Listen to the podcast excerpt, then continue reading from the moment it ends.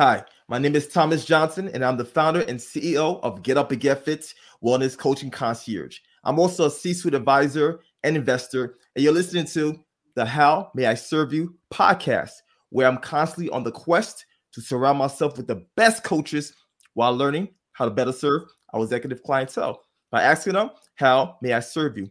Today's show is sponsored by Get Up and Get Fit. Get Up and Get Fit will be providing students with textbooks and school supplies in Cambodia in honor of our guest today, as well as our philanthropic mission to impact at least 50,000 people per year. And today's guest is Lisa D. Foster. Lisa, how you doing? I'm doing all right. How are you? I'm doing phenomenal. Thanks for asking. So, Lisa D. Foster is a business coach with over a decade of leadership experience whose mission is to help managers become better leaders by using emotional intelligence to create the conditions for high performance. In 2005, she founded One Bag at a Time, a first to market reusable grocery bag company. She became a pioneer in the fight against single use plastic, and her company ranked in the top three bag suppliers in the US during her leadership. Ooh, that's okay. That's that's amazing right there. The top three bag suppliers in the US. Okay. So, Lisa, thank you for coming on today's episode of How May I Serve You. First, let's get started by telling us who you are, where you live, right, within two minutes. Okay. well, let me, I'll tell you like my story a little bit. So I started my career as a high school English teacher. Okay. And in 2005, I found reusable bags in Australia on a trip. And I became passionate. Some people think I was obsessed with reusable bags and reducing the waste when I understood the waste and the impact that single use plastic was having on our environment. Mm-hmm. I switched to reusable really fast. And I just thought to myself, if other people knew what I knew, they would switch too. And it it hit my moral center. Mm. And it became really a moral imperative to start a company to sell reusable bags and establish this market. People told me not to do it. They said it would never work in the United States, but I, I just didn't have a choice. My it kept me up at night. Mm. Uh, so when I started, I was a high school English teacher. I would do cold calling on the um, on the back stairs of the English department building overlooking the faculty parking lot and wow. talking about reusable bags to grocery stores all across the United States. Mm-hmm. And I hit a classic hockey stick curve. I sold a quarter of a million bags my first year. Whoa, okay. I sold 2 million bags my second year. And I sold 8 million bags my third year and it was just hang on to your hat. It was like an emergency MBA every single day. Mm, mm, mm. And I built an international supply chain. Um, I built I built a network of customers and managed major accounts across the U.S. And all because I was driven by this passion that we have to do this. We have to go reusable. Mm. And when Americans found out what the waste was, they did they and most places don't have a bag ban most places don't have a tax mm-hmm. they just know the damage that that is doing and um and, and they switched and i look i did a lot of things right because i was centered in my moral purpose i was mm-hmm. a, a mission driven moral you know moral purpose at the center of my business but i also did a lot of things wrong and i messed a lot of things up well, that's all right though. But that's that is the journey, right? that is the journey. But I after 12 years, I sold the company and launched as a coach. And it really brings in together all the teaching and all the experiences that I had as doing business around the world, connecting with people and um, and and finding that high performance, right? What it is, what it takes, tuning into the people, what people need to perform and that emotional intelligence, calming down the distractions, and really giving people the support and the resources they need to do a great job. And they do.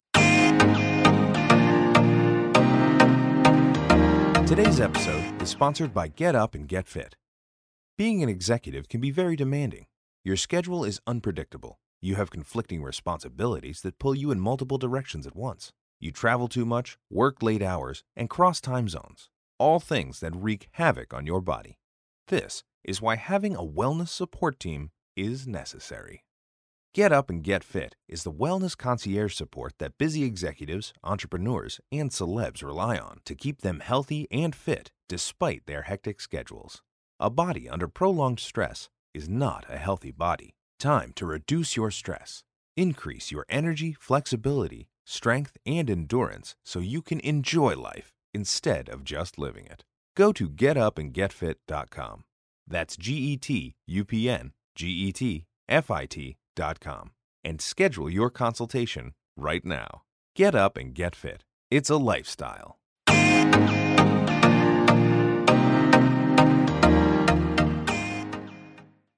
I really believe in all those people. So that's what I do. Okay. So, Lisa, where are you from? Originally, I was born in Salt Lake City, Utah. Okay. I am now living um, on Martha's Vineyard, in which is an island off the coast of Massachusetts. Mm-hmm. Yes, indeed. Yes, indeed. A, a, beautiful place. So, um, Lisa, would you say your childhood upbringing um, equipped you with the tools needed to persevere? Because you, you mentioned mm-hmm. you had this moral compass, right? You were passionate, but you mm-hmm. had naysayers telling you this will oh, not yeah. work, right? It's always the naysayers that try to try to shut you down, right? But oh, yeah. the naysayers, and sometimes these naysayers are your closest of friends, your family members, mm, right? Oh yeah.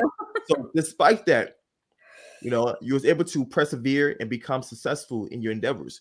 So tell me more about your childhood and your upbringing. Were you were you were you gifted? Were you nourished and were you nurtured to to have these talents that equipped you to persevere? Like, I, want to know more about your childhood.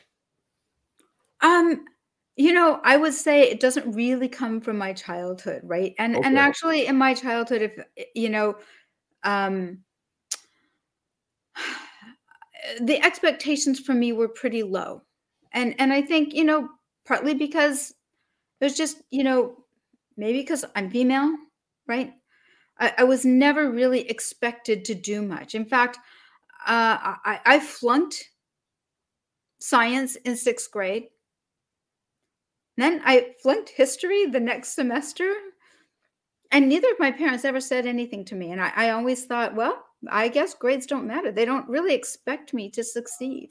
Mm. Um, and and I, I read a lot you know i was the reader and I, I, I read everything i could get my hands on and it actually really helped my sat scores and somehow i earned a spot at uh, the uc berkeley. Oh wow okay. And i got into uc berkeley and i thought you know what? I earned a spot here like maybe i am supposed to be here and i started to believe in myself. Mm, self-worth and really when you just believe and expect and i really believe that it's expectations you know if my even though maybe my family didn't expect anything out of me and i was the first woman i was the first mother like a lot of my the women in my family had jobs but when they had kids they stopped working mm-hmm. but me as soon as i had my kids i doubled down on my work oh. and i kept working and i kept teaching and then i started my own company and still had i never you know i always had work and kids because that that's the life I wanted. I wanted all of that. Um, and uh, yeah, I just started to expect it of myself. Mm, I like that. I like that. Okay. So um what would you say to other women that are struggling, right? They are they're passionate, right? They were once in your shoes, they did not receive the support um from family and friends and they want to achieve they want to achieve uh this uh, their specific goals, but they're not they're not being supported what would you say to these women right now? Listen to your heart. Just if you believe it, if you feel it, if you tune into the fire in your heart and you know what you're capable of, you have to let go of the naysayers. Just don't listen to them, tune them out. Mm. Even if it's your family, your closest, the people, you know, who are holding you back, do not let their expectation of you hold you back only you can define what you can be. You have to, and if you expect it of yourself, Go out and do it. I had people look, 7 years, 8 years after I left teaching and I was doing business across America, doing, you know, managing millions of dollars of cash flow and sending, mm-hmm. you know, going to China and doing business and whatever, all that stuff. And people would still introduce me as like their kids, you know, 10th grade English teacher or their former book club leader or whatever. And I would just smile and laugh. But I wasn't a book club leader. I was, yeah. I had my own business. I was a CEO. Like that's what I was. Um, yeah but I did, I never let them hold me back, even though they had a hard time letting go of their idea of me. Yeah. I knew who I was. But you you really have to listen to your heart because your heart is going to tell you. Mm. Your heart, you know, you know inside, you yes. know what you can do. You know yes, indeed. Right? but you got to listen to it that that's that's still that's still small voice right that's right there that's that's telling you to do it even though there's so much noise uh, surrounding you. You have to continue to push forward and that's that's the grit that's the that's the persistence. And this is why i tell people all the time that motivation is you know it's temporary right? It's external but what is long lasting what drives you and push you pushes you forward is inspiration. You were inspired. Oh yeah. inspired lisa. Yeah. Yeah yeah. And and that and what you do, right? I do that too. I go to people when I'm coaching. I help them tap into what inspires them. Mm-hmm. What is it that's important about what you do? What are the connections and the connections between people, being really people centered, listening to people, being empathetic, understanding what they are in their shoes. You know, that's why when I was doing business in China, I know how people feel about, you know, China and and and the rivalry that we have, this sort of global rivalry. But frankly, the people in China are lovely people and they want what we want. They want, you know, they want good work. Mm-hmm. They want a safe community. They want education for their kids. They want um, a good meal to eat at the end of the day and to share those important moments, you know, birthdays and weddings and births and those important things with their family and their friends. They want what we want, right? Eh, they really, really do. And when you really just listen to them, and, you know, I, I would always tell my supplier, even when we were bidding on those big contracts, right? Sometimes we would bid on contracts a half a million bags or a quarter of a million bags at one go, right? This is like one sale, like one sale. You're going to do a bunch of stuff I would say make sure you price it so that everybody, everybody, the person packing them, the person who makes the boxes, who makes the thread, everybody in your supply chain needs to get a living wage. Mm. I, I, don't want, if it's not good for any worker, it's not good for me. Mm, so make that. sure you've got enough room in there to pay your people because let's get people working. And we had a quality product I would sell, I was selling to Ace Hardware because they said, you know, I was the only bag that would go to the edge of the parking lot and back with two gallons of paint in it. that was their test. Wow, that's a strong, strong bag. right? It was like for 99 cents, it was a good bag. It was a good mm-hmm. quality bag. And I was always quality is number one. People are number one. Like we're going to treat our people well. They're going to give us a great product and we're going to perform for our customers. And you that's see, I like that. Yeah, so Lisa, so your mindset, right? Your mindset of putting human capital, putting people first, right? Um, and not profit. People, of course, if you put people first, the profit's gonna come because you are you care for these people. This is now I'm seeing the connection of your, your emotional intelligence, how you apply, how you are applying it to what you do, right? Um, next we're gonna dive into your, your coaching practice, but I'm I'm seeing how your mind works I'm seeing the gears mm-hmm. operating right now, and that's amazing because you are my type of people. You are the type of people I like to surround myself with, right? Honest, right. you have integrity. Yeah, and and you you're hundred percent right. What you just said, the money it'll it's a byproduct. That that is a don't worry, don't don't chase. I always say if I nine out of ten startups fail. If you're chasing money, you're going to be the nine because business really isn't about money. business is about serving people and bringing them value. Exactly. Value first. Value centric. Give them value. Take care of your people. Give them a great whatever it is that you're giving a service or product. Give them the best you can be, Mm. right? And and the money, you know, and look, you're gonna, you know, it was grocery bags. It wasn't like, you know, I I didn't, you know, I didn't invent, you know, some I didn't invent Facebook, right? Or, Amazon, right? But um, but I did really well for grocery bags. I did about as well as you can, but it wasn't about the money. It was about like I saved billions of bags from being thrown into our environment and all the toxicity. And we we spend 40 billion dollars a year in cleanup costs for those bags. They are not free. Let me tell you, you are paying for them Mhm. in your plat in your taxes. Yes, indeed. And, and don't, don't, Oh. don't even get me started on the microplastic. You know, I learned about microplastic a few years ago, and it just, oh my goodness, it baffled me. It threw me off. I was like, what?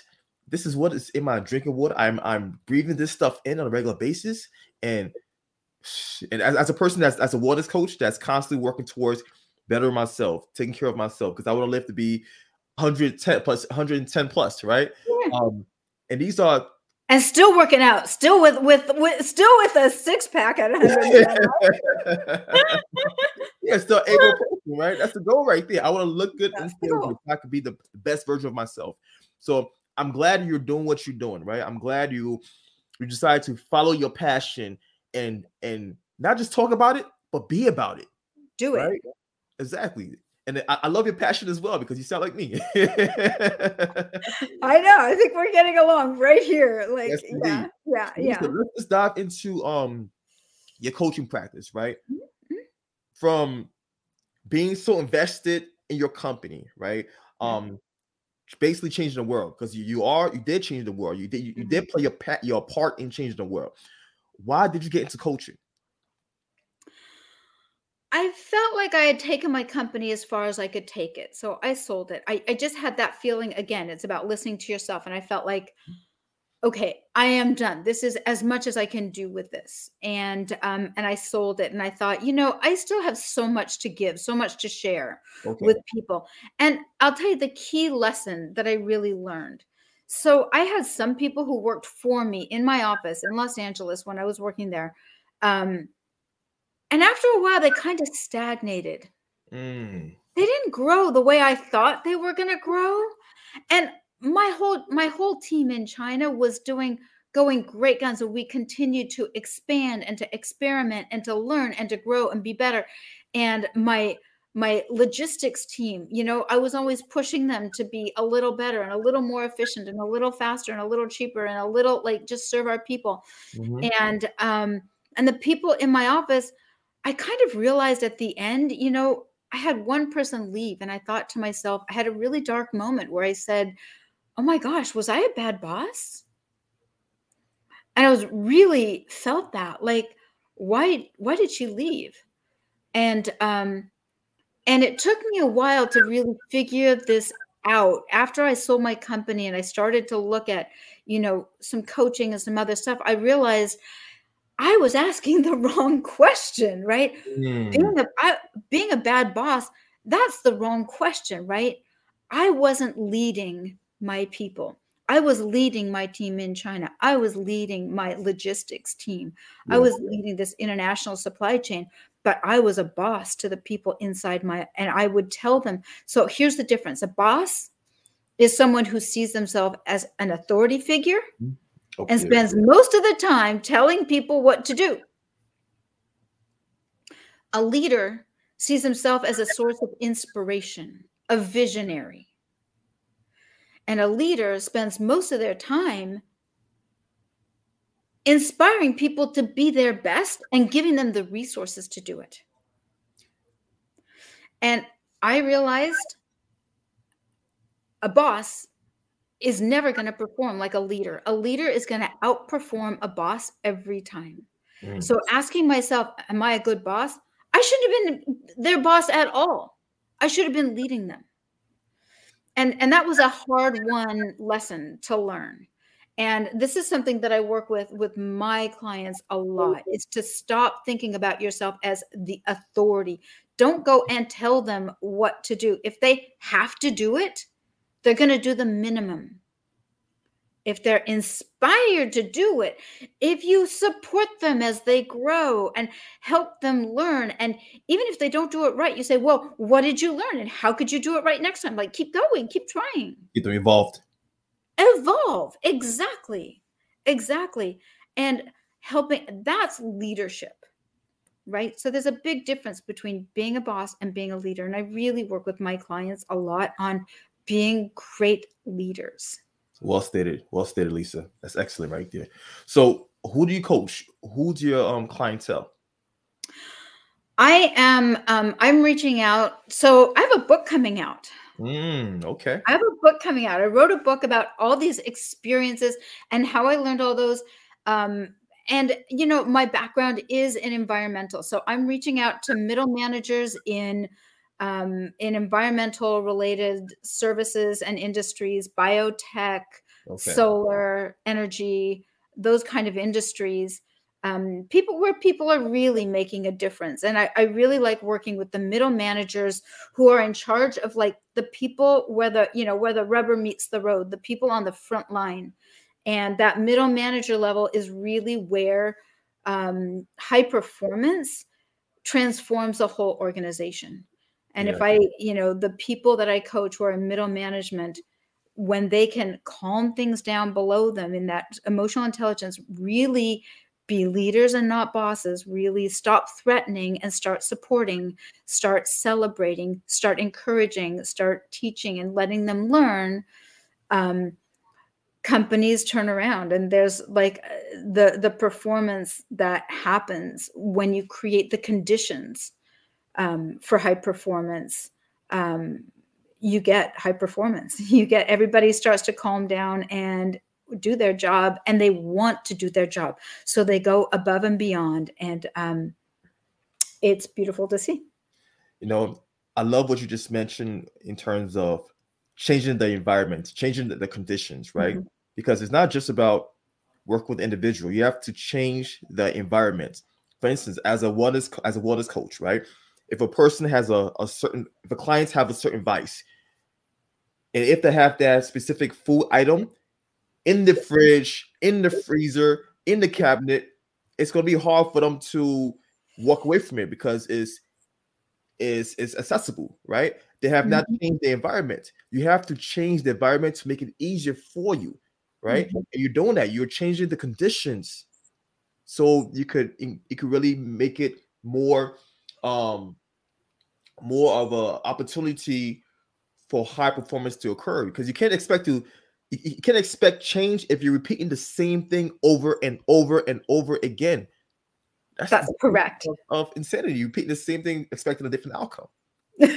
right right right no you're 100% right you're 100% right so when i work with emotional intelligence and i explain it like this right your emotion so emotional intelligence is not about being emotional um, emotional intelligence is your emotions are this highly evolved system that we have for assessing threats and responding to them and seeking safety so whether we think about it or not, our emotions are constantly scanning our surroundings, our environment for threats. And, you know, think about it. If you're walking in the jungle and there's a tiger behind, if you can feel the tiger behind the bush before you see him, right? And maybe it's something little, you didn't even really hear it, but there was a breath or a twig or the birds stopped singing something like that, right? These little clues that we're like, intention. But there's something, and you're afraid, and you stop, you are a little bit farther away and a little bit more likely to survive. And if you're the guy behind him and you feel the guy in front of you is afraid, whoa, you're really more because the tiger's going to probably eat the other guy. So we can feel each other's emotions. Yes, we can. We all can. And we all have that emotional ability, and our emotions are scanning. So, what are the threats in the office place? There's no tiger behind the other desk, right? But lack of respect, not being listened to, being yelled at, being told what to do, demeaning. Any of these things set off a fight, flight, or freeze response. And look at all the ways we fight in an office backstabbing, Mhm. undermining. Uh, say it again. Gossiping. Gossiping, right? Like all of the, like we are highly evolved in office fighting. We're really good at it. And flight, too. Absenteeism, showing up late, Nah. Leaving early, leaving in the middle. You know, just tuning out that freeze response where people are just not even responding to you at all, just keeping their mouth shut. Those people are not bringing their whole self to their job, right? They're not, they're focused on fight, flight, or freeze. They are responding to a threat in their office, usually some kind of lack of respect. And they're not doing their job. They're defending themselves. How could you do your job if you have a tiger behind the desk? You Yeah. can't do it. You're just like, survival. you're in survival mode. So when you start really calming things down, supporting your team, get making sure everybody's getting along, don't let people cut you off. Listen, listen, listen, empathize, understand your people. Suddenly, all of that other stuff falls away. And now you can get down to work. Yes, indeed. Yes, indeed. Lisa, I have a question. Um, I know we are all capable of of emotional intelligence, but some people are more in tune with themselves, right? They're more in tune with that side of, of themselves. Like for, for instance, myself personally, I'm an empath. So I'm able to read body language, I'm able to feel people's energy um more, right? At a higher level. But some people, they're just not as in tune. How do you get to those people? How how do you um break it down for them? You know, first of all, they have to want to. Okay. and um, they have to understand what emotions is and what they're doing because uh, actually if you are not in tune with your emotions ironically you are more likely to be ruled by them because you're not watching out for them. So they are hijacking you all the time. And they are shutting people out and you are probably getting some negative responses from other people and you're like well I, I don't know you know somebody might say oh you're unapproachable that's like a nice way to say it um, but what whatever it is right you are impacting other people and if you want to improve your impact you're going to have to tune into how are you feeling? Because the first rule of emotional intelligence is manage your emotions first. You have to stop the gossiping. You have to stop the fighting. You have to stop undermining. You have to start respecting people, listening to them, understanding them, empathizing with them, supporting them in their in their issues. And then that's going to start to come back to you in really big ways. Then you start tuning into who they are right Mhm. but you have to tune into yourself first it, it's a matter of attention. Once you understand it actually most people start to get better. It's an innate ability. We all have it. We are all descended from people who survived the jungle all of us. So we have that ability. We just have to tune into it and make use of our given gifts. Yeah, and um, you mentioned self. Started off with yourself, right? Um, I'm saying self-control equals true power, right? Being able to control yourself, be able to control your mindset, and not be reactive. That's power in itself. oh i say that all the time like in the middle of the storm, the one person who is like calm, hmm assessing what's going on, that's going to be the first person who's going to lead you out of that storm, Exactly. right? Like, so here's the other thing. Like, have you ever done this, right? You're driving. What city are you in? Excuse me.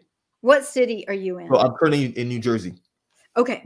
So have you ever done that thing when you're driving and somebody makes a really bad turn? Like eventually somebody's going to make a bad turn, right? And then somebody else is going to honk at them because they almost hit them like it was Mhm. bad, right? And then the guy who almost got hit starts yelling, and then the guy who who made the bad turn gets defensive and so going, "What?" you know, and they start screaming, and you got two people screaming in the middle. Everybody's honking, and it's a mess. But if the person who makes a bad turn, someone honks and screams because they're mad, they just almost they got threatened. This is a Yeah. car. We're not Mhm. fooling around. Um, and the person who made the bad thing goes, "Oh gosh, I'm so sorry. Are you okay?" They're like, "Yeah, actually I'm fine. Nobody got hurt." Okay. All right. It all calms down. Everybody gets to safety and the traffic goes again, right? So being calm, calm yourself first. Don't get defensive, right? If you make a bad thing, just say, "Oh, oops." Yeah. I I didn't mean to. I didn't mean it. Let me fix it. Let me fi- let me help fix it. What what do I need to do to fix it? Self accountability is key. Self accountability. So, Lisa, like, I mean, I love your story. I mean, I could continue this conversation for hours. I just love your energy. Um, but um, I want to dive into storytelling time. Right. I want you to give me a two to three minute story, success story where you utilize your um your EQ method, right, to help one of your clients to overcome an obstacle. You know, the story that I wanted to tell is kind of a little bit not related to that. I kind of told the story of like my my my people who were Okay. stagnated. Um, can I tell another story that's like my favorite story? Go for it. Go for it. All right, this is um this is one of my favorite entrepreneurship stories and I find it so inspirational. And a friend of mine told me this story about her brother in Australia, Peter Alexander, who is as she called him, the pajama king of of of Australia. And she said, you know, when Peter got out of school, he had a really hard time getting a job, like a really, really hard time. McDonald's turned him down. Oh wow. And his mom and his sister just kept saying, You can do it. We believe in you. Like, you're great. Like, just you can find what you need to do. And he walks into a clothing store one day and asks for a job. And the manager thought, A gay guy, you know what? This could work. So she hires him, and he's a pretty good salesman. After a couple of months, he looks at the mannequin. And he goes, Can I can I style that mannequin? She goes, Oh, yeah, sure. So he put something on, and they sold out of that outfit in a day. Wow. And whatever he put on there, it would just sell out. So pretty soon she had him doing the store windows. And she gets a call a couple of months later from the corporate headquarters saying, What is going on? Your sales are through the roof. And to her credit, and this is a really, really good manager, the manager said, It's this guy I hired. He's doing our windows and they're genius. And they pulled him into corporate and he started doing windows company wide all across Australia.